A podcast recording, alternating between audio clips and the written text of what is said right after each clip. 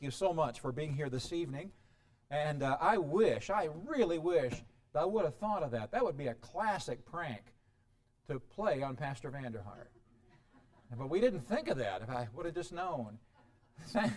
Thank you so much for your prayers and concerns for my wife. She is home and uh, getting better. When she has a, an episode like this morning's, kind of hits her out of the blue. It takes her a while to bounce back, but uh, she is she's doing okay, and it'll just take her a day or two to bounce back. But I so appreciate your love and your concern and and your prayers for her. And by the way, it really bothers her to be any kind of an imposition on the service, and so that's so so I, I, I know that I know you understand. And so thank you for your patience and for your flexibility and, and your support. We're in 2 Timothy tonight. If you have a Bible, want to turn there. 2 Timothy chapter 3. We are discussing what is called here perilous times. There's perilous times in the last days. I'll read you, like I have every week here for several weeks, the first five verses of 2 Timothy 3. And we are um, oh, two thirds of the way through, and I may not get to all of them before going to my next series, but let me read for you 2 Timothy 3, beginning in verse 1.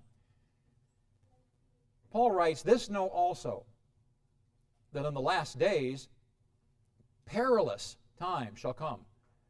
For men shall be lovers of their own selves, covetous, boasters, proud, blasphemers, disobedient to parents, unthankful, unholy, without natural affection truce breakers, false accusers, incontinent, fierce, despisers of those that are good, traitors, heady, high minded, lovers of pleasures more than lovers of God, having a form of godliness, but denying the power thereof.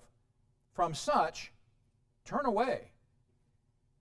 This evening, we're going to focus on that little word, fierce. Fierce. In the last days, in the perilous times, men are going to be fierce. We're going to talk about this this evening. I've entitled it, Don't Be Unreasonable. Let's pray. Lord, thank you for your love, your blessing, and thank you for this place called Hope Baptist Church. Lord, it's been so good having this place this, where we can come and we can we, be recharged for our week. We can be encouraged. We can share in sweet fellowship. And Lord, we can challenge to serve you. I pray, Spirit of God, that you'll meet with us tonight and give to us what we need. Lord, we have a responsibility before you. That's to worship you and to love you first and, and foremost. But then we are to share your love with those around us. But Lord, more and more, it's getting challenging out there because men are increasingly fierce when it comes to the gospel. So, Lord, I pray that you'll bless tonight. Lead us. We love you in Jesus' name. Amen fierce. Well, as always, I took the word, looked it up, and here's what I found it means savage, wild, impetuous. And it's the only time in the Bible this particular Greek word is used. So it's a little challenging when you're doing a word study if it's only used one time because you can't compare it to, with other words in the Bible because it's the only time. But there are some comparable words, words that are associated with this, in which case I follow those.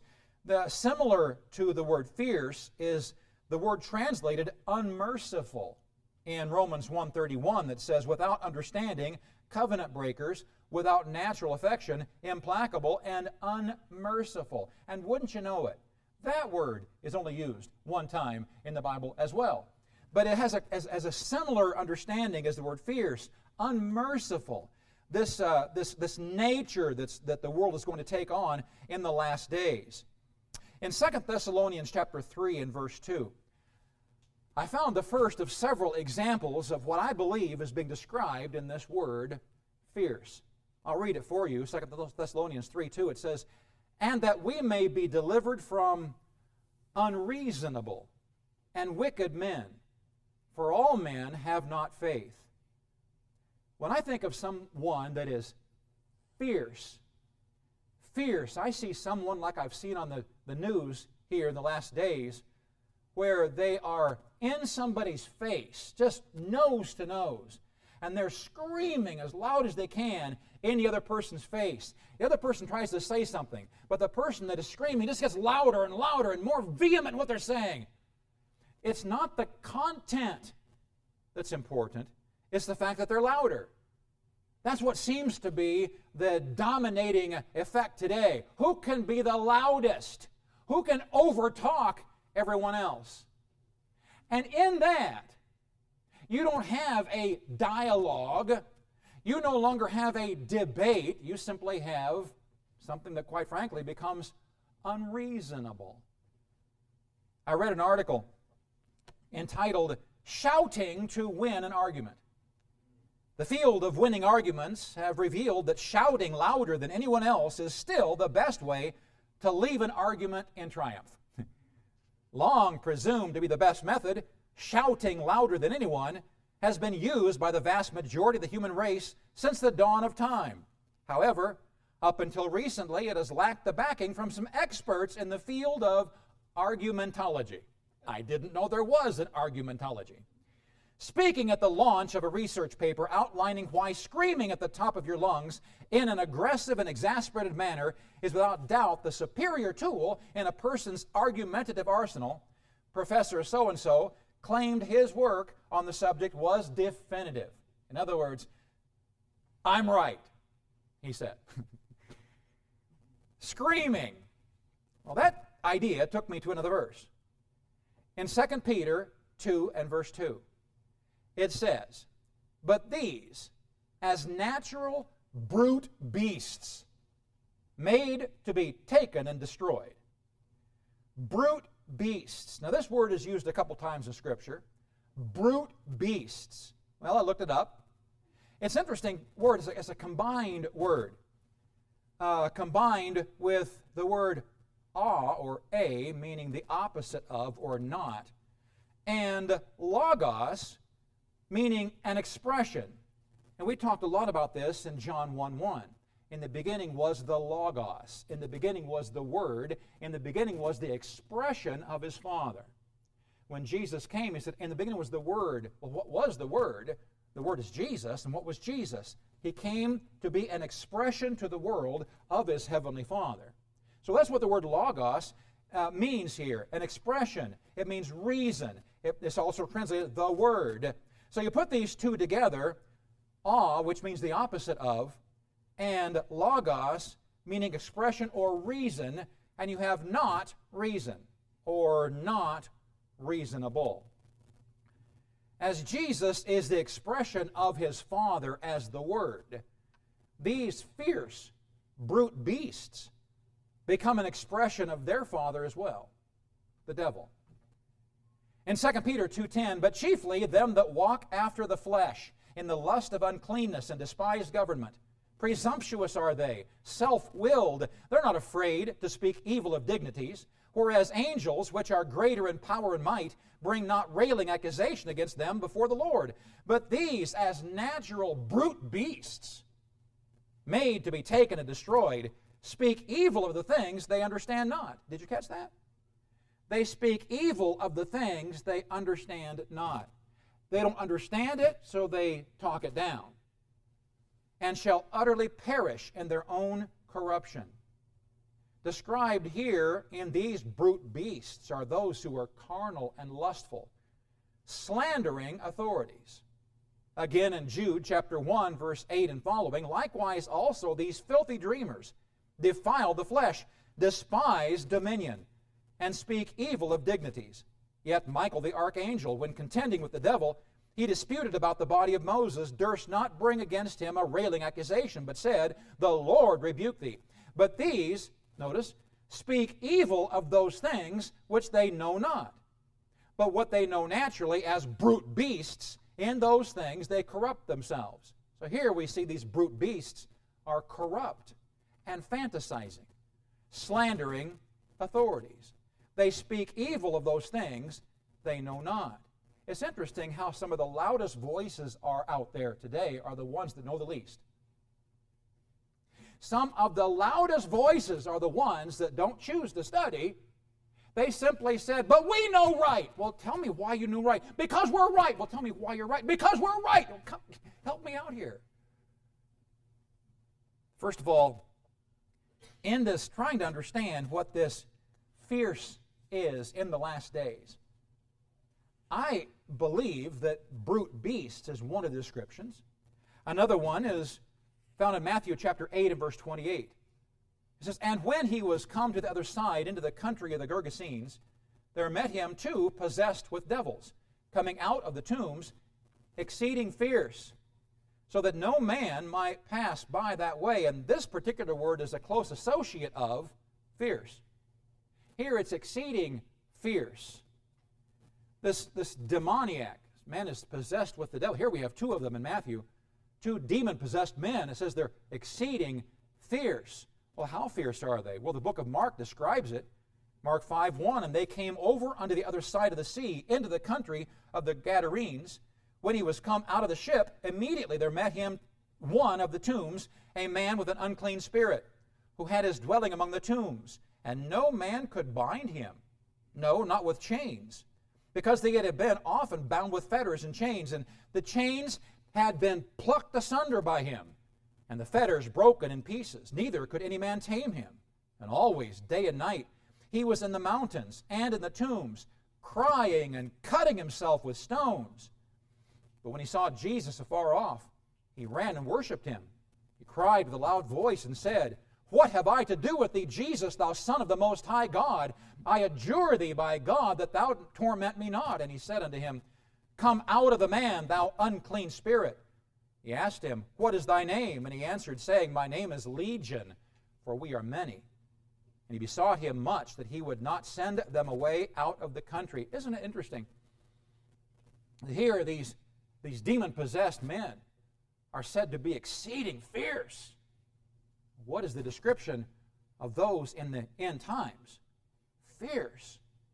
Fierce. And here we see that possession of the demon made them fierce.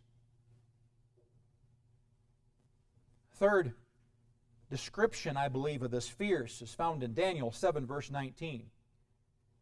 Then I would know the truth of the fourth beast, which was diverse from all the others, exceeding dreadful, whose teeth were of iron as nails of brass, which devoured, brake in pieces, and stamped the residue with his feet. Of the ten horns that were in his head, and of the other which came up, before whom three fell, even of that horn which had eyes, and a mouth that spake very great things, whose look was more stout than his fellows. I beheld, and the same horn made war with the saints, prevailed against them, until the Ancient of Days came. And judgment was given to the saints of the Most High. And the time came that the saints possessed the kingdom. Thus he said, The fourth beast shall be the fourth kingdom upon earth, which shall be diverse from all kingdoms, and shall devour the whole earth and shall tread it down and break it in pieces. Of course, we're talking about the Antichrist reign here, the rule of the Antichrist. Fierce. Be fierce. The fierce reign of the Antichrist. And then, fourthly, in Luke 23, verse 4, another description which I believe of this word is Then said Pilate to the chief priests, to the people, I find no fault in this man and they were more fierce, saying, He stirreth up the people, teaching throughout all Jewry, beginning from Galilee to this place. They, the religious leaders, were fierce. The chief priests, in accusing Jesus, were fierce. Now, isn't it interesting the company in which they have found themselves? They have found themselves in the same company as the demoniac of Gadara. The same uh, uh, uh, company as the Antichrist. These, these religious leaders. In Matthew 27 17, it says, Therefore, when they were gathered together, Pilate said unto them, Whom will ye that I release unto you, Barabbas or Jesus, which is called Christ? For he knew that for envy they had delivered him. Even this wicked heathen Herod, knew that the reason these religious leaders were so upset was because of sinful envy in their hearts. Isn't that interesting? They who were to have a testimony of God before the heathen were acting worse than the heathen, blinded by envy. So, in the end days, the end, the end times, these perilous times, apparently we're going to see people and have confrontations with people that are to be described like these brute beasts, like, like those who are controlled by the devil, like the Antichrist himself, and those that are blinded by envy. So, what's the opposite? If this unreasonableness spirit is in the end days, what does God expect from us? What kind of a nature should be in the hearts of believers? If we're going to have any kind of a light that shines, what is that light to be? Well, obviously, it's to be different than the world. If that's the case, then why are we so oftentimes trying to react to the world like the world? Well, if they're going to scream, I'm going to scream louder. If they're going to raise their voice, I'm going to raise my voice. If they're going to say this, I'm going to say this louder. I thought about this in preparing for this message. Now, there's, there is this philosophy to where we just can't let the, let the world roll over us. And I understand that. I don't want the world to roll over us. But what would Jesus do? And I don't say that flippantly. I mean, seriously, what would Jesus do? When were the times that Jesus got upset? And when he did, what was his response? Well, let's think about it. He responded in the temple when he came in and he found the money changers there. Did Jesus have a debate with them? Did Jesus try to outtalk them, outshout them? No. He beat the tar out of them. this was not a debate. This was no debate. He's going to purge the temple of these money changers. This is the house of his father, and they were defiling it. When Jesus preached, he preached to the Pharisees. He was not over talking them, he called them exactly what they were hypocrites.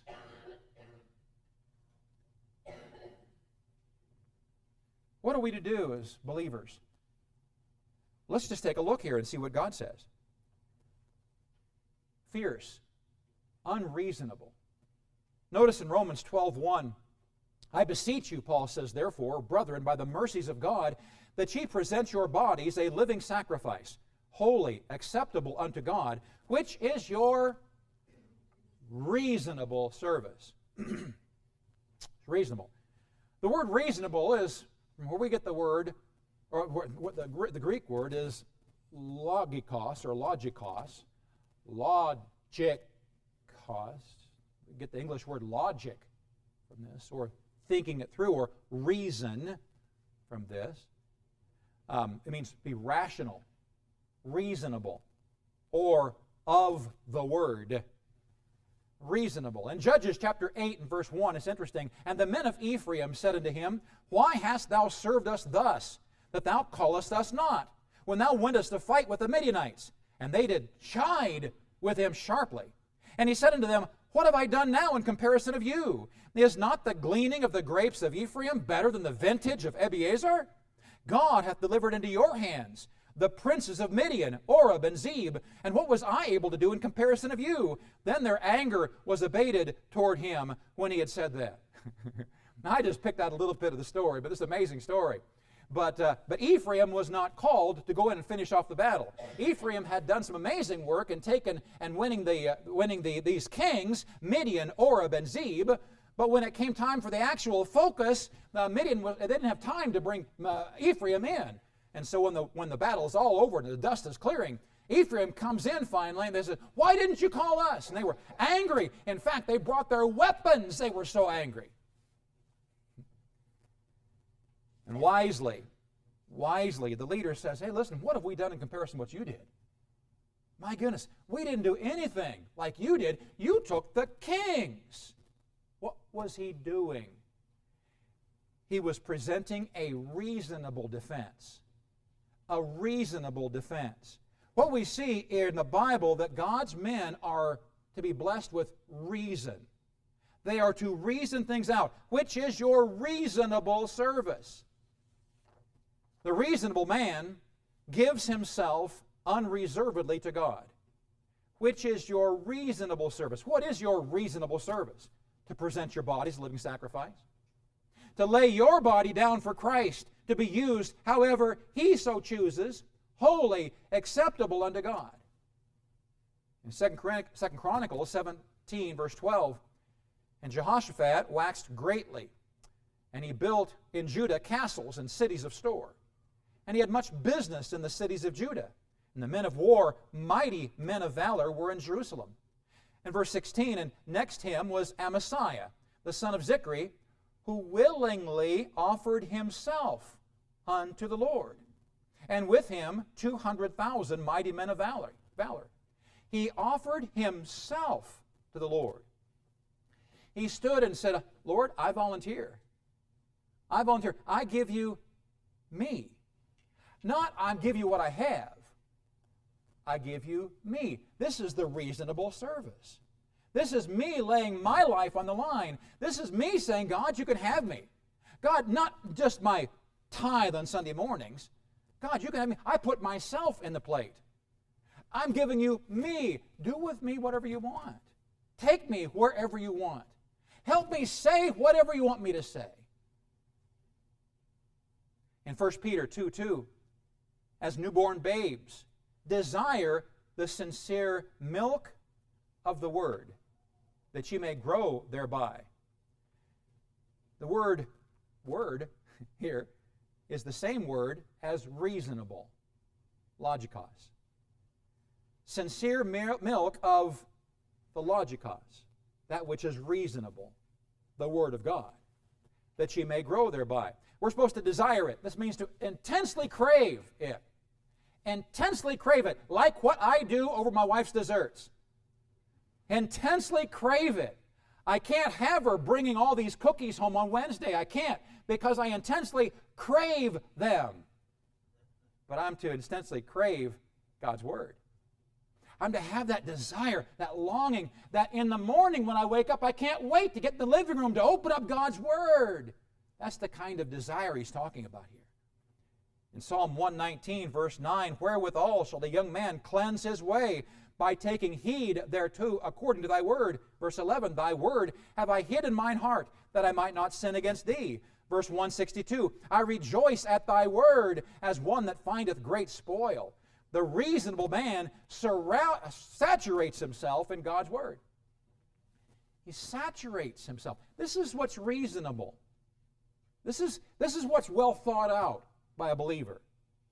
This is the man who says, you know what, I'm going to think this through and come to a logical conclusion. If I'm going to please God, then I need to give him my all, which is me, and I need to I need to saturate myself in God's Word.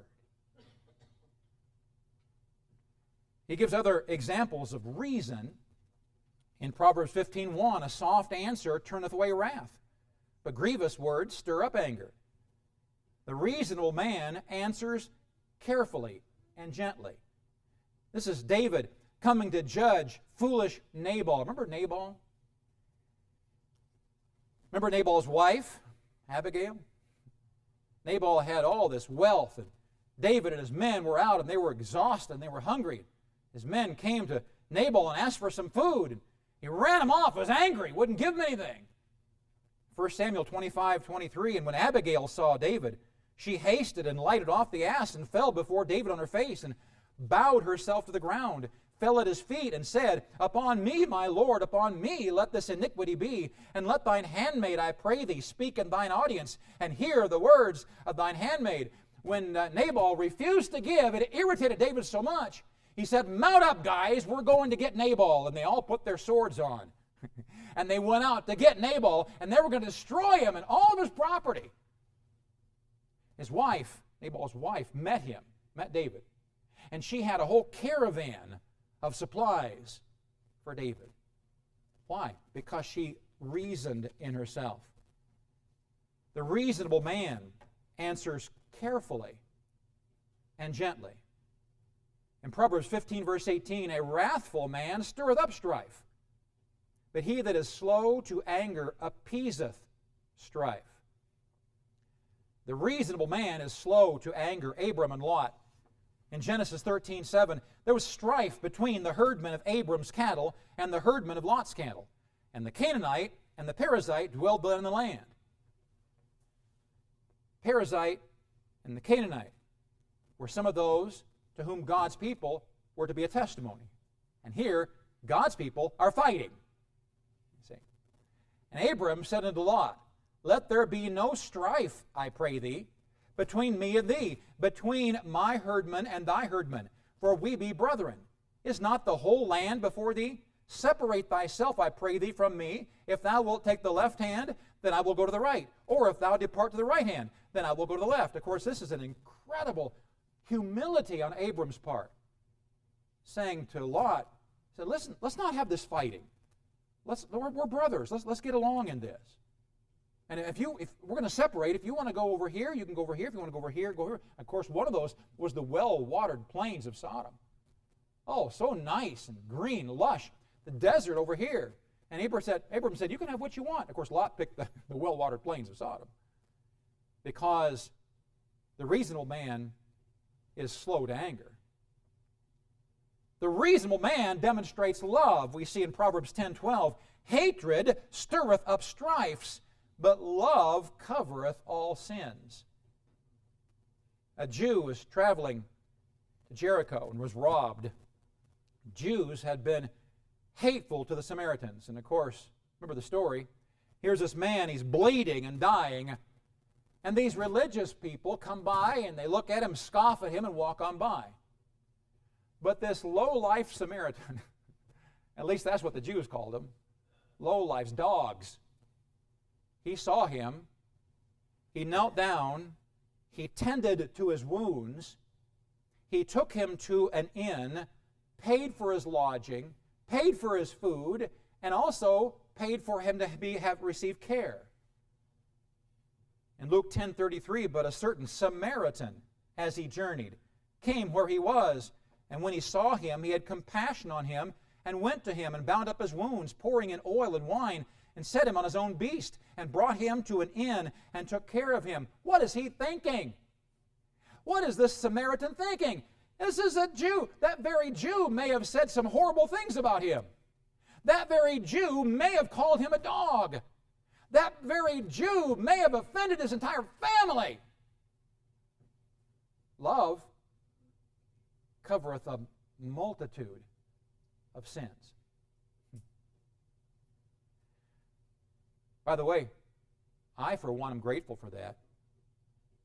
Because when Jesus looked to me, his love was forced to cover a multitude of my sins, just like yours. In Proverbs 28 25, we see the reasonable man trusts the Lord. He that is of a proud heart stirreth up strife, but he that putteth his trust in the Lord shall be made fat. Trusting in the Lord. And thirdly, when, when fierce, when that nature that we see in the world becomes humbled. You see, that's, that's to be God's end of the story. In the perilous times, there's all these characteristics of these wicked people. But God doesn't just walk away and says, that's the way they are, there's nothing we can do about it. Just, just leave them in their wicked heathen state and walk away. That's not really the point of the story. We are to go into the world that includes some fierce men and share the love of Christ with them. Remember the wicked king named Manasseh? Of all the kings in the Bible that are notoriously wicked, Manasseh rated right up there. I mean, he was horrible, horrible, horrible man. But in 2 Kings 21, beginning of verse 1, it says Manasseh was 12 years old when he began to reign, and reigned 55 years in Jerusalem. His mother's name was Hephzibah. And he did that which was evil in the sight of the Lord, after the abominations of the heathen, whom the Lord cast out before the children of Israel. For he built up again the high places which Hezekiah's father had destroyed. He reared up altars for Baal and made a grove, as did Ahab, king of Israel, and worshipped all the host of heaven and served them. In other words, he worshiped the sun, the moon, the stars. In 2 Kings 21, verse 11, because Manasseh, king of Judah, hath done these abominations, and hath done wickedly above all that the Amorites did. Did you catch that?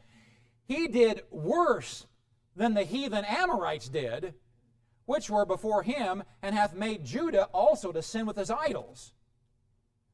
Chapter 21, verse 16. Moreover, Manasseh shed innocent blood very much, till he had filled Jerusalem from one end to another, beside his sin wherewith he made Judah to sin, in doing that which was evil in the sight of the Lord. Manasseh had a proud rage, fierce rage against God. Whatever God said, Manasseh did the opposite. Whatever God had established in the nation, Manasseh destroyed. But in 2 Chronicles 33, beginning in verse 11, Wherefore the Lord brought upon them the captains of the host of the king of Assyria, which took Manasseh among the thorns, and bound him with fetters, and carried him to Babylon. When he was in affliction, he besought the Lord his God. Who? Manasseh, this wicked, wicked, wicked king. Assyria captured him. They took, through, took him through the thorns I tend to believe they tortured him with thorns. They took and they put him in prison, in affliction in prison. And in that state, he besought the Lord his God. And he humbled himself greatly before the God of his fathers. And he prayed unto him. And he was entreated of him and heard his supplication and brought him again to Jerusalem into his kingdom.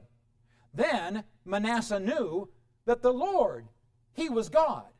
Now, after this, he built a wall without the city of David on the west side of Gihon in the valley, even to the entering of the fish gate, compassed about Ophel, and raised it up at a very great height, and put captains of war in all fenced cities of Judah, and he took away the strange gods and the idol out of the house of the Lord, and all the altars he had built in the mount of the house of the Lord and in Jerusalem, and cast them out of the city. And he repaired the altar of the Lord, and sacrificed thereon peace offerings and thank offerings, and commanded Judah to serve the Lord God of Israel. This is Manasseh we're talking about. One of the wickedest kings, because he humbled himself before God. God heard his cry. And God forgave him and raised him up in leadership once again. And I, in my flesh, say, God, what are you doing? Don't you remember how wicked he was? Don't you remember all those horrible things he said? Don't you remember how he led the entire country away from you worshiping false gods? Don't you remember? And I think God says something back to me like, Don't you remember that I'm a merciful God? And if it were not for my mercy, you would be in hell today because of my mercy. Yes, the world can be fierce. It can be fierce. Some of us are scared to death to talk to somebody about Christ for fear of them getting upset, angry at us. I understand that. I understand that. I was door knocking yesterday. I was in just, just a lower area, lower class area. And I was in this apartment complex. And I was about three fourths the way done, and this this uh, lowrider car drives over to me, and this guy with all this incredible jewelry, most impressive gold jewelry hanging around, and tattoos, puts his arm out. He's got one of these baseball caps on, and he looks at me and he says, Are you soliciting? Well, I had to think twice because when we say do not solicit out there, we I've told our folks don't go to the door. Don't put something on the door. What that means out here is they don't want you at their door. Okay? So I told him, I'm not selling anything. I'm, I'm inviting people to church. He says, I'm spiritual. And you know what? smiled at me. He drove off, and I was blessed. I was blessed by that. Went on because my heart was beating quite fast at the time. Um, the world can be fierce. But we are to reach the world with love. And if, if, if somebody doesn't look like us, or dress like us, or talk like us, and we decide they're not worth it, who's going to reach them? And by, what's worse is when we get fierce like the world. We try to get fierce pushing our way. How ugly. So, don't be unreasonable. You say, but the only way I'm going to get their attention is if I yell louder than, than them. Perhaps the way we need to get the attention of the world is by humbling ourselves, like Jesus did. And then by doing whatever we can do to serve them. What do you think? Let's pray.